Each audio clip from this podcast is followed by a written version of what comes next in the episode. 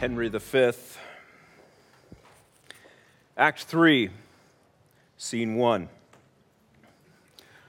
Once more unto the breach, dear friends, once more, or close up the wall with our English dead. In peace, there's nothing so becomes a man as modest stillness and humility. But when the blast of war blows in our ears, then imitate the action of the tiger. Stiffen the sinews, summon up the blood, disguise fair nature with hard favored rage. Skipping down a few lines. Be copy now to men of grosser blood and teach them how to war. And you, good yeoman, whose limbs were made in England, show us here the mettle of your pasture. Let us swear that you are worth your breeding, which I doubt not. For there is none of you so mean and base that hath not noble luster in your eyes. I see you stand like greyhounds in the slips straining upon the start, the game's afoot. Follow your spirit, and upon this charge, cry, God for Harry, England, and St. George. Those are the words of a leader who's motivating his troops onward into battle, into harm's way. They're pushing towards that excruciating moment where they break through the gap of the walls of Harfleur. Throughout history, strong leaders have made those moving speeches leading their soldiers into battle. And they stand on the brink of victory or defeat. They are moments away from either life or death. They recognize the crucial importance of the moment. It's the moment where their followers are either going to flee in terror or they are going to purposefully, courageously, relentlessly attack what lies ahead. Are we marching towards something? Is there something coming in our future? How do we feel about it? Jesus and his disciples, they were marching into battle. They were approaching their date with destiny. The end was near, and Jesus wanted to make sure that they were ready. He wanted them to understand that as dark as the night sky might become, as heart wrenching as the pain may be, as reckless and out of control as everything might seem to be, be, be becoming, there was a purpose to the pain this was all part of the plan. You know, the march towards Jerusalem, it wasn't done in ignorance or naivety, it was on purpose. It had to be done. It was bigger than self preservation. It was more important than living your best life now. It was more than just about living for the here and now or making the most of the time that you have left. It's about accomplishing that eternal mission in securing an everlasting victory. This was crucial for his inner circle, the 12, to understand. And it's critical for us to remember as we march on toward another monumental day. Why is that? Why does it make a difference? Well, that's the question we're going to ask ourselves this morning. And as the hour grows late and as the skies grow dark, let's look at what Jesus knew about the road that he was walking down and consider why that is important for us, how we live our lives, how we think our thoughts, and talk our words in 2021. Would you turn with me to the book of Mark? Gospel of Mark, chapter 10. And we're going to be reading verses 32 to 34. Would you stand with me as we read from God's word this morning? Mark chapter 10, verse 32. And they were on the road going up to Jerusalem. And Jesus was walking ahead of them. And they were amazed, and those who followed were afraid. And taking the twelve again, he began to tell them what was to happen to him, saying, See, we're going up to Jerusalem. And the Son of Man will be delivered over to the chief priests and the scribes. They will condemn him to death and deliver him over to the Gentiles. And they will mock him and spit on him and flog him and kill him. And after three days, he will rise. May God bless the reading of his word. You may be seated. Now, there are some people who claim that the events that were coming came as a surprise to Jesus, that he didn't expect them. He didn't anticipate the tragic end that would befall him. That I, I have to assume they haven't read the Bible. Throughout his ministry, Jesus directed people to what was coming. In Mark chapter 2, verse 19, he said, Can the wedding guests fast while the bridegroom is with them? As long as they have the bridegroom with them, they cannot fast. The days will come when the bridegroom is taken away from them. Then they will fast in that day. Or, or Luke 12, verse 50. I have a baptism to be baptized with, and how great is my distress until it is accomplished. Luke 17, 24. For as the lightning flashes and lights up the sky from one side to the other, so will the Son of Man be in his day. But first, he must suffer many things and be rejected by this generation. A storm was coming. And Jesus was intimately aware of it. And not only did he allude to it, but he gave the specifics.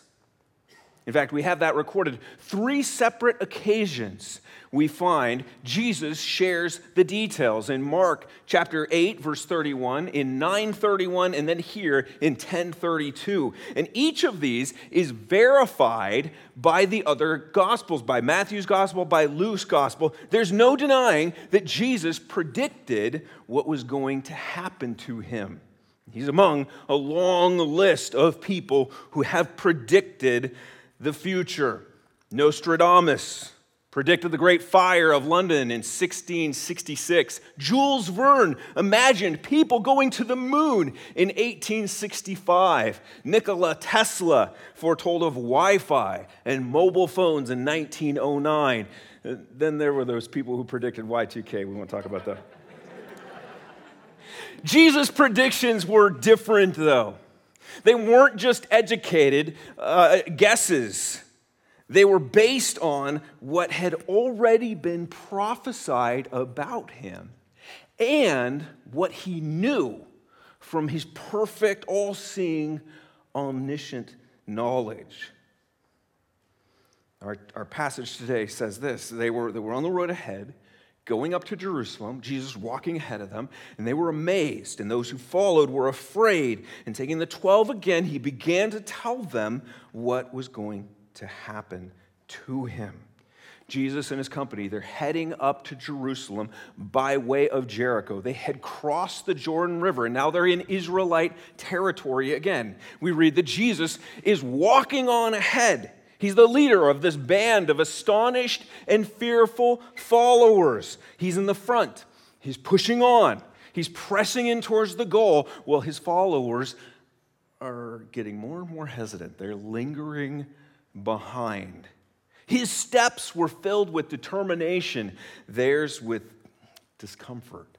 His with a confident sense of destiny, theirs with confusion and uncertainty. Why are we doing this, Jesus? Why, there's danger ahead. Why, why are we going that way? We don't, we don't get everything you've been talking about, but we're not stupid. We can, we can tell that something is coming here. There's a change in the wind, there's a disquieting high, sky on the horizon here. Why the reluctance? Why the reticence? Why are they astonished? Why are they afraid? Well, because Jesus had been preparing them. He wanted them to be prepared for what was coming. As we mentioned before, Jesus had not been withholding about future events. Now, the Jewish people, they were not unfamiliar with the Old Testament. They knew that a Messiah was coming. But as we mentioned before in our study of Mark, years and years of interpretation and probably some misinterpretation led to confusion and misunderstanding as to what the Messiah was actually going to look like and what he would actually do. Jesus had been setting this and all kinds of other things straight throughout his teaching ministry. He set them straight on what it meant to, to live in a holy, God pleasing way.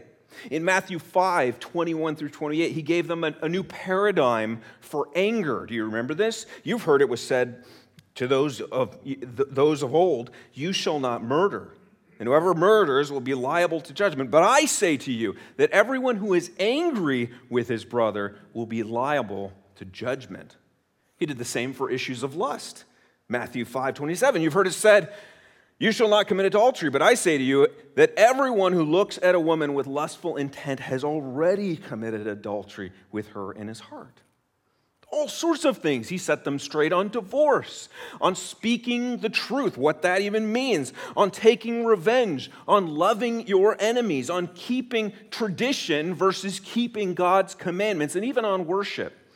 But perhaps the most important thing of all, he set them straight on what it meant for him to be the Messiah. Luke 18:31 tells us that he told his inner circle everything that is written about the son of man by the prophets will be accomplished. There was to be no mistake that, that everything that was going to happen to him was the fulfillment of promises that God had made through the prophets of old. So he would have spoken to them about passages like Psalm 22 See if this sounds familiar to any of you. Psalm 22, verse 1 My God, my God, why have you forsaken me? Why are you so far from saving me from the words of my groaning? Oh my God, I cry by day, but you do not answer, and by night, but I find no rest. I have to believe that when Jesus actually mouthed these words from the cross, bells and whistles and alarms are going off in his followers' minds. I know what he's referring to there. Verses 6 and 8 of Psalm 22. They predict the mockery that the Messiah would endure. But I am a worm and not a man, scorned by mankind and despised by the people. All who see me mock me. They make mouths at me. They wag their heads. He trusts in the Lord. Let him deliver him. Let him rescue him, for he delights in him. Psalm 22, 16 says this For dogs encompass me, a company of evil doers encircles me. They have pierced my hands and my feet. This was written before crucifixion was even a thing in Israelite history. And yet, here it is, clearly pointing to what was going to happen to Jesus. Look, look at the detail in Psalm 22, 14. I am poured out like water. All my bones are, are out of joint. My heart is like wax. It's melted within my breast. My strength is dried up like a potsherd. My, my tongue sticks to my jaws. You lay me in the dust of death. For dogs encompass me, a crowd, company of evildoers encircles me. They've pierced my hands and my feet. I can count all my bones. They stare and gloat over me. They divide my garments among them, and for my clothing they cast lots. If you know anything about the crucifixion of Jesus, you see how this passage would have been vividly recalled by his followers as these events actually came to pass. But you know, there's more. There's, there's so much more. If Luke is right and Jesus told them everything that is written about the Son of Man by the prophets, then that means he would have spoken about the triumphal entry into Jerusalem, Zechariah 9 9. his enemies' anger against him, Psalm 2, 1 through 3. The way his disciples would desert him, Zechariah 13, 7. That he would be betrayed for 30 pieces of silver, Zechariah 11, 12. That he would be lifted up as he was crucified, in Numbers 21, 8. That his bones would not be broken, Exodus 12, 46. That he would be given vinegar to drink, that his side would be pierced, that though his grave would be assigned among the wicked men, he would be actually buried in the tomb of a rich man, that he would rise victorious over death, that he would descend to a place of honor at the Father's right hand. And one of the most significant things, that he was the fulfillment of the whole sacrificial system. That's what the author of Hebrews goes to great lengths to help us understand Hebrews 9 9. According to this arrangement, speaking of the old system, gifts and sacrifices are offered that cannot perfect the conscience of the worshiper. Hebrews 10:1 For since the law has but a shadow of the good things to come instead of the true form of these realities it can never by the same sacrifices that are continually offered every year make perfect those who draw near. Otherwise would they not have ceased to be offered since the worshippers having been, once been cleansed would no longer have any consciousness of sins? But in these sacrifices there is a reminder of sins every year verse 10 of chapter 10. And by that will we have been sanctified through the offering of the body of Jesus Christ once for all. And every priest stands daily at his service, offering repeatedly the same sacrifices, which can never take away sins. But when Christ had offered for all time a single sacrifice for sins, he sat down at the right hand of God. The sacrifices that were made through the centuries by the Jewish priests for the sins of the people, they were no longer necessary. No longer necessary since Jesus once and for all sacrifice was made. That's because it was the ultimate sacrifice. These are the kind of things that Jesus would have taken the time to make sure that his disciples understood. Now, you would think, with all of this knowledge, that there would be an anticipation of what was coming sacrifice. We know what it looks like for, for the priest to sacrifice. Jesus is going to be sacrificed. You'd think that they would have been quaking in their boots or, or their sandals, but not Jesus. Luke tells us in Luke 9 51 when the days drew near for him to be taken up, he set his face to go to Jerusalem. And that's what we see in Mark chapter 10, verse 32. He's out there. He's ahead of all his followers, all those worrisome disciples, and he's blazing the trail. He's pressing on toward the goal.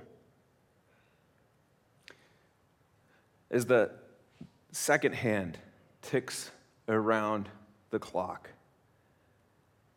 and we look out and we see what's happening in our world, and we see it seems like the sky is getting darker and darker and darker. Each new day, the world seems to be plagued with more sadness and more danger and more hate and more disorder and more hostility towards people who are trying to hang on to faith in Jesus. As we march to the end, unto the breach, where are you at?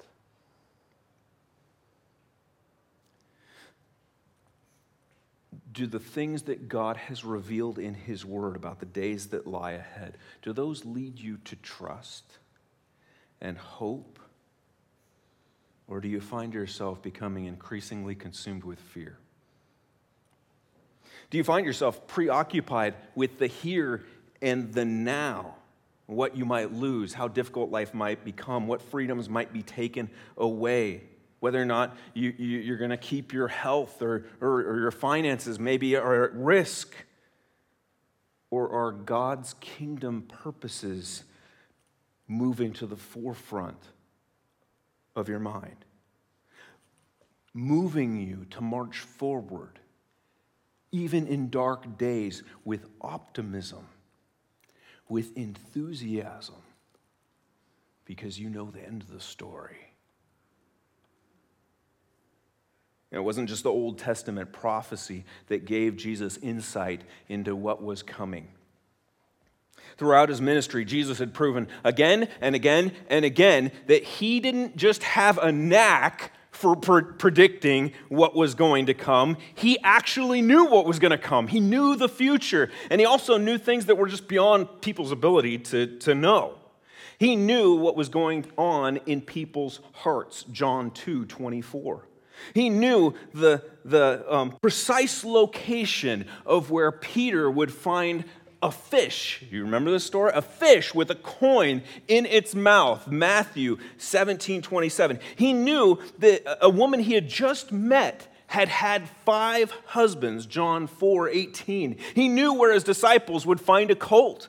And he told them exactly what its owners would say in Luke 19:30. And just like he, he knew where uh, they would find the man uh, and what the man would be doing who would lend them the room where they would eat the Last Supper. And he knew that Jerusalem was on its way to destruction in 40 years. But what takes the cake over all of these things is that Jesus knew in detail the events that would transpire in relation to his death. Marching on towards Jerusalem, Jesus calls his 12 close to him. See, we are going up to Jerusalem, he says. The Son of Man will be delivered over to the chief priests and the scribes, and they will condemn him to death, deliver him over to the Gentiles. They will mock him, spit on him, flog him, kill him after three days, he will rise. Notice several different things here. First of all, everyone knew that they were going up to Jerusalem to celebrate the Passover. That's why they're making this trip. That's the meal that goes all the way back in Israelite history to, to its captivity in Egypt, where God made war on Pharaoh to set his people free. You remember this? You may recall that there was one final plague, the plague of death. And God was going to slay every firstborn male child. The only way for them to be spared was for a lamb to be sacrificed and its blood smeared across doorposts. And then death would pass over. Jesus' disciples, they were well aware of that event. They knew what Passover was about. What they didn't yet completely understand was that Jesus was marching into Jerusalem to become the once and for all sacrificial lamb whose blood, if applied to their lives in faith, would save them from eternal punishment. Secondly, notice this. He knew that he was going to be delivered over. Jesus knew that he was going to be betrayed by one of his own and delivered into the hands of the Jewish authorities. Third, Jesus knew the outcome of the ridiculous, unjust trials that he was going to face. He knew that the Jews would do all that they could to find him guilty and to condemn him to death and then that they would hand him over to these Gentiles, to, to, Pilate and Herod, so that their wishes could actually be carried out. Over the years, we've seen uh, ridiculous trials, haven't we? We've seen justice just thrown out the window. We've seen all sorts of things happen, and it's, and it's despicable. But Jesus' trials, they're the worst of the worst wouldn't be truth and justice that would rule the day. It would be fear and pride and jealousy and hate and downright evil. And yet Jesus marches on. Fourth, Jesus knew he was going to be mocked and spit upon. You know, we've seen it in the movies. Maybe you've even experienced it yourself when someone who is, is upright and dignified and deserving of all the respect and they're the ones who are laughed at, and they're slapped around, and they're ridiculed, maybe even spit upon. Well, here's the one who deserves more respect and more honor than anyone else in existence. Here's the one who is holy.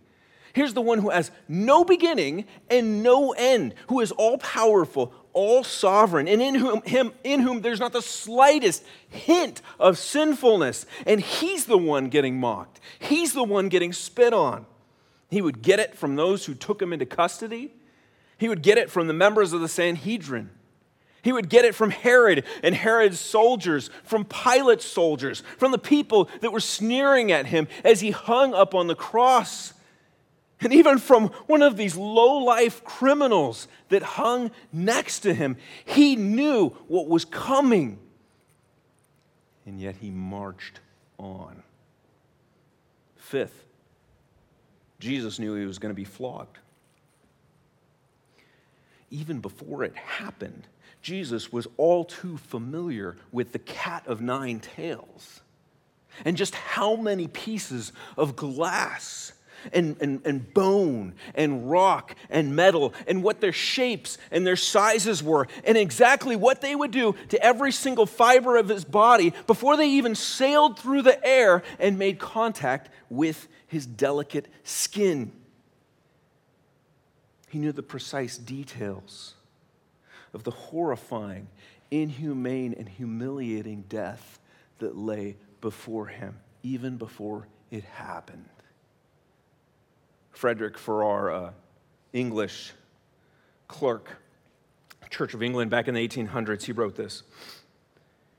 For indeed, a death by crucifixion seems to include all that pain and death can have of horrible and ghastly dizziness, cramps, thirst, starvation, sleepiness, traumatic fever, tetanus, publicity of shame, long continuance of torment, horror or anticipation, mortification of untended wounds all intensified just up to the point at which they can be endured at all, but all stopping just short of the point which would give to the sufferer the relief of unconsciousness.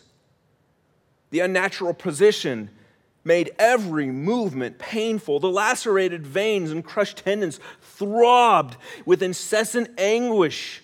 The wounds, inflamed by exposure, gradually gangrened. The artery, arteries, especially of the head and the stomach, became swollen and oppressed with surcharged blood. And while each variety of misery went on gradually increasing, there was added to them the intolerable pang of a burning and raging thirst.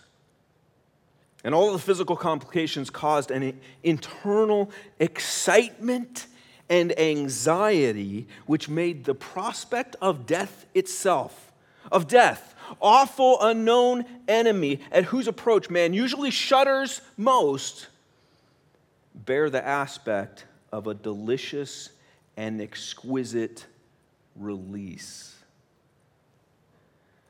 Yes, Jesus knew what was coming, and yet he marched on toward Jerusalem. My friends, you and I are marching. We're marching whether we know it or not, whether we are willing or not, we are marching forward to the end. With Christ's death and resurrection in the rearview mirror, there is yet another monumental event ahead of us his return. Jesus said in Revelation 22, the very last chapter of the Bible Behold, I'm coming soon bringing my recompense with me to repay each one for what he has done. That day is coming. The question is will we be ready?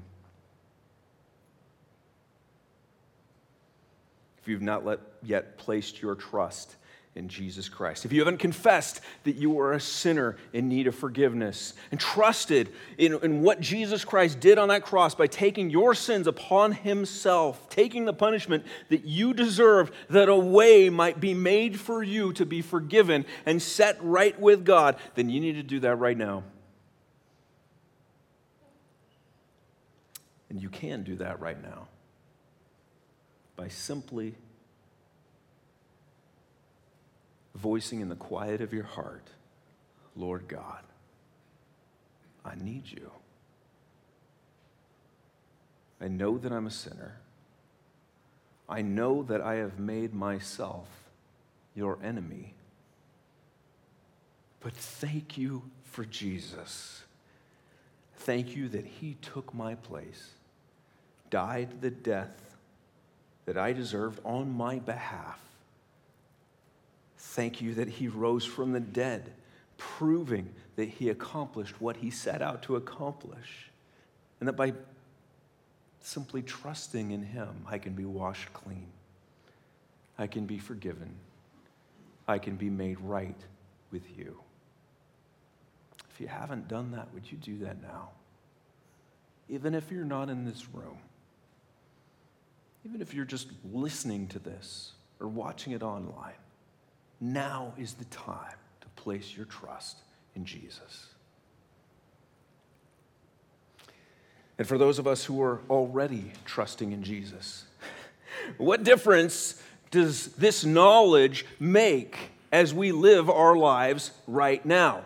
Colossians 3 says to us, If then you have been raised with Christ, seek the things that are above, where Christ is, seated at the right hand of God. Set your minds on the things that are above, not on the things that are on earth, for you have died, and your life is hidden with Christ in God.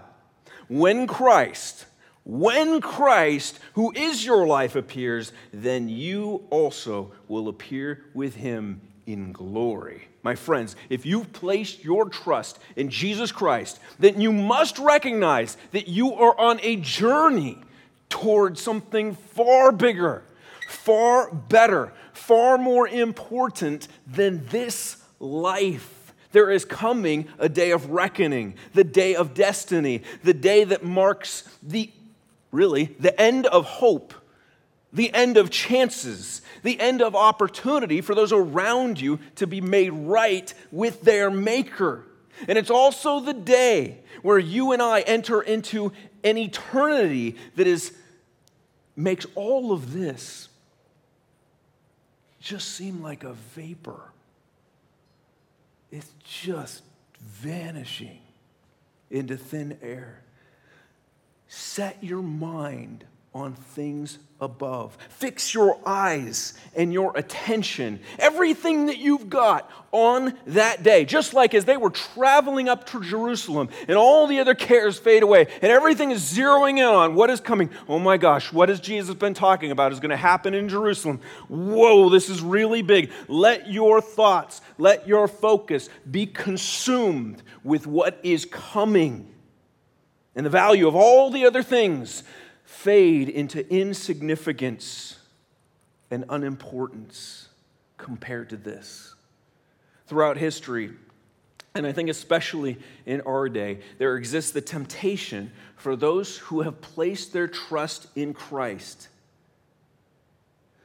to zero in on inconsequential, fleeting cares of this world. And we let them define us we let them divide us and cripple us from being about our Father's business.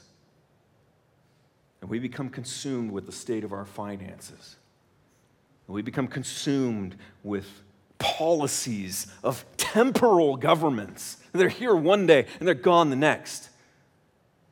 With foods that we think are going to be good for our bodies or bad for our bodies with mortgage rates, with retirement plans, with face masks, with vaccines, with, with whether or not somebody notices us or looks at us funny, made us feel uncomfortable or offended me.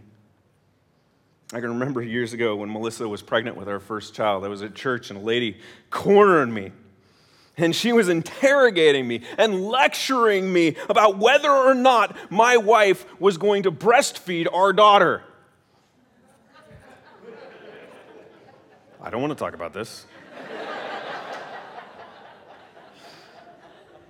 Not long after that, it was, well, are you going to you going to vaccinate your child? Well, you know what all these vaccines are responsible for A, B, C, and D, and X, Y, and Z. Years passed. I was bombarded with questions about my political affiliation, what news source I listened to what I think about all of this virus stuff. Have you been asked these kind of questions? Do these things really matter? Yeah, they do. They do. We're not saying that only the spiritual matters and, and matter doesn't matter. No, no, no. God created this world. It does matter. But in comparison to where Christ is taking us and what he has called us to do, doesn't compare. Never forget the timeless words of J.C. Ryle. We've reminded ourselves of them before. Health is a good thing. It is a good thing. Sickness is far better if it leads us to God. God, who is sovereign, could have all of us perfectly healthy. But I believe that He's allowing us not to be so that our attention might be directed to Him and we might find Jesus to be our one and only hope. Christians, don't lose sight of the fact that you are marching towards the end. Unto the breach, my friends. This is real. Jesus wasn't talking fairy tales when he said, Seek first the kingdom of God and his righteousness. He wasn't talking make believe when he said, In my Father's house are many rooms. If it were not so, would I have told you that I go to prepare a place for you? And if I go to prepare a place for you, I will come again and will take you to myself, that where I am, you may be also just like he revealed to his disciples what was coming. He told us what lies ahead that we might be marching towards it with confidence in him. So I present to you this sacred challenge. As you look at all that's going around you, going on around you, ask yourself, what difference all of this makes. Does it change the way you think and the way you talk and the things that you do? And then I challenge all of us, including myself, and I need this. Set your sights on things that are eternal and let that impact everything. When you're standing there, you're talking to people, you're not sure if they know Jesus. May your thoughts just be absolutely preoccupied with how you might be able to point them to their one and only hope. When you see something that you don't agree with on the news, it looks like things are going dark here. Be praying for the souls of those who are delivering it and even for the ones who are making the news. When you speak with other Christians,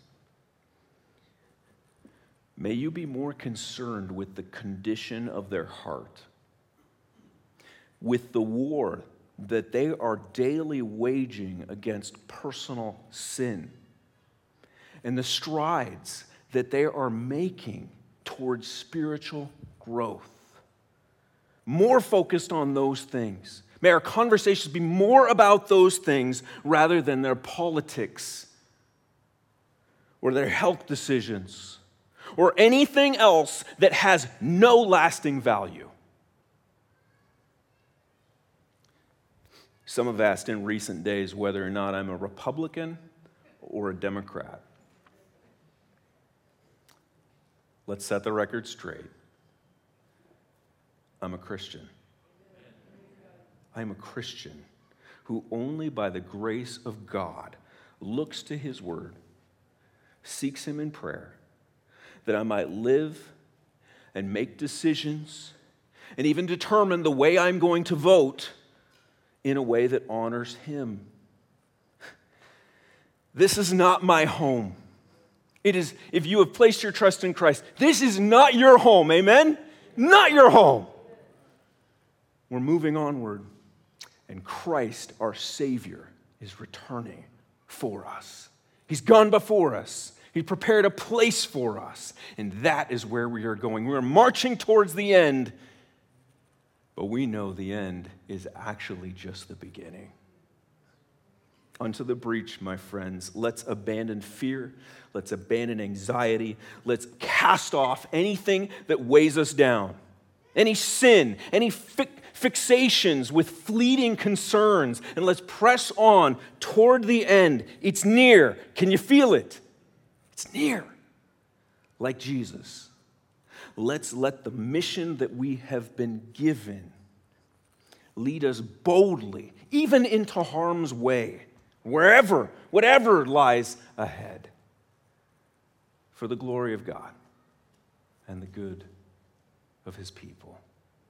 Lord, we come before you and we just confess that we are broken, we are fragile, we are needy people, Lord, who need you desperately. We were lost in utter darkness fumbling around left and right, chasing after this, chasing after that, thinking this was going to help us, this was going to help us. Nothing helps, Lord, but you. You are our one and only hope. Thank you for Jesus. Thank you for what he did on the cross for us. The true treasure might be found, and that is you.